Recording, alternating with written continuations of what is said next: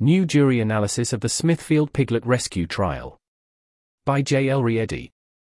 Faunalytics analyzed transcripts from interviews with jurors of the Smithfield Foods criminal trial, in which two animal rights activists were found not guilty of stealing two piglets from a factory farm in Utah.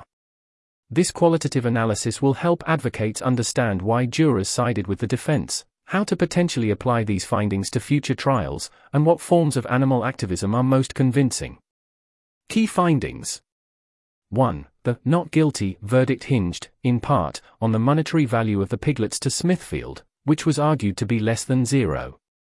The piglets required veterinary care that exceeded their value to Smithfield. The jury was initially hesitant to say the piglets had no worth because they saw them as having inherent worth as living beings, however, they ultimately decided the theft charges hinged on monetary value only. 2. The jury members believed the defendants, Wayne and Paul, did not have the intent to steal. Before their investigation of the Smithfield facility, Wayne said on video, If there's something, we'll take it the jury interpreted the if as meaning the two activists did not enter the facility knowing they'd have the opportunity to take piglets.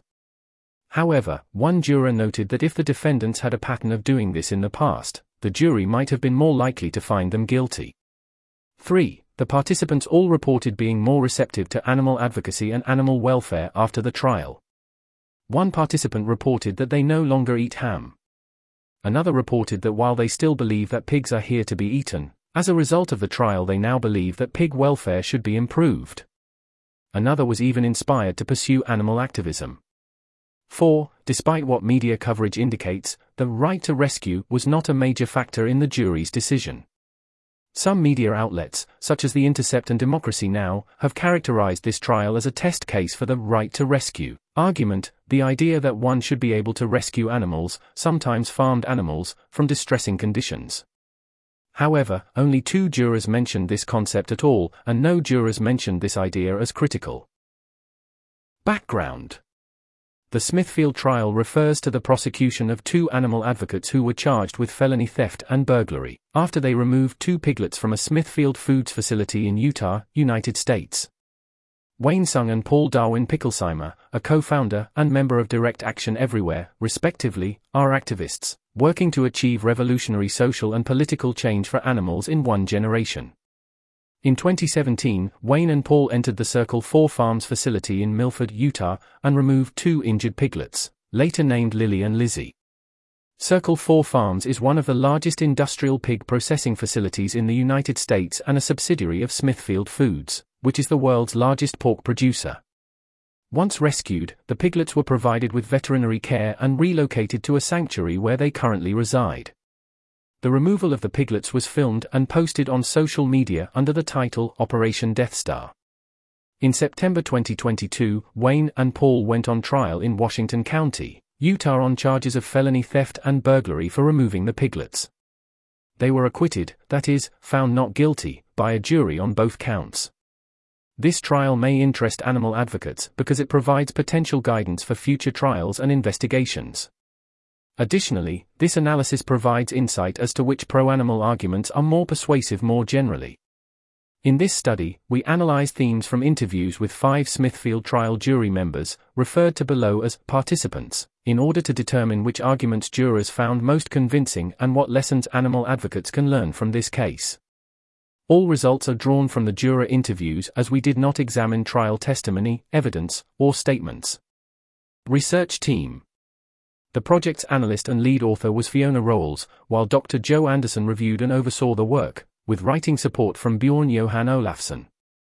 Dr. Justin Marceau designed and conducted the interviews with participants, and kindly shared the data with Faunalytics for the purpose of this analysis. Conclusions Criminal trials regarding activists allegedly stealing animals from factory farms are increasingly common, and are even attracting media attention. Some advocates believe these trials may be a valuable tool for farmed animal advocacy and law reform projects more generally.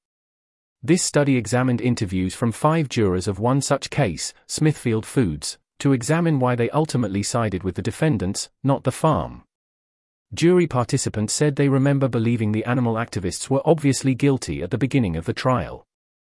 However, the jury was ultimately convinced by the evidence that Wayne and Paul were not guilty of the theft of two piglets.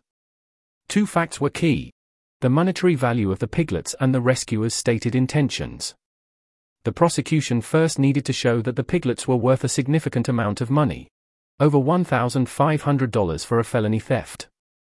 The jury did not believe this to be the case. In fact, they believed the piglets were worth less than $0 when veterinary care was factored in. The prosecution also needed to prove that the activists had an intention to steal prior to entering the facility based on video evidence in which Wayne said that he would take an animal if they saw something. The jury believed there was no intention to steal. Additionally, the defense was viewed as credible and respectful, while the prosecution was considered to be condescending, both to the jury and to the piglets. Despite the right to rescue argument being credited in media outlets as the reason for acquittal, the jurors tended not to identify this argument by that name as having impacted the outcome. Further research should consider how the right to rescue framing can impact the way the public perceives the theft of farmed animals. During the trial, Wayne said, I don't actually want you to acquit us on a legal technicality. I want you to acquit us as a matter of conscience. There's a big difference between stealing and rescue. However, the participants in this study stated they relied on legal arguments when making their decision. It is also possible they were morally convinced by Wayne's moral appeal, and subsequently looked for a legal hook with which to acquit him. Two of the five participants did make comments supportive of the right to rescue theory, which indicates that future juries may be open to this idea. However, it remains to be seen if the right to rescue can be expressed clearly in a legal setting. All participants reported that they now viewed animal activists or animal welfare more broadly, in a more positive light after sitting for the trial. One participant had stopped eating ham and another was even interested in contributing to animal advocacy. Therefore, trials may be an important venue for advocates presenting their cause to everyday people. While juries themselves are small, these trials attract media attention that reach large audiences. Also, wins for animal advocates may indirectly influence future court cases. Unlike other forms of advocacy, jury trials are measured, slow, and don't rely on emotional appeals. Jurors are explicitly instructed to review all the evidence with an open mind. This gives advocates a wide open platform with which to explain their point of view towards animals, which proved influential toward jurors in this case. However, after the trial, some jurors went online and were dismayed by prejudicial comments left by animal welfare activists about them. This may have decreased the positive impact the trial could have had on their opinions, attitudes, or behavior towards animal welfare. Advocates should always be respectful of others, engaging without assumptions or undue criticism, to maximize their chances of persuasion. This article was narrated by Type 3 Audio for the Effective Altruism Forum. It was first published on August 30, 2023. To report an issue or give feedback on this narration, go to t3a.is.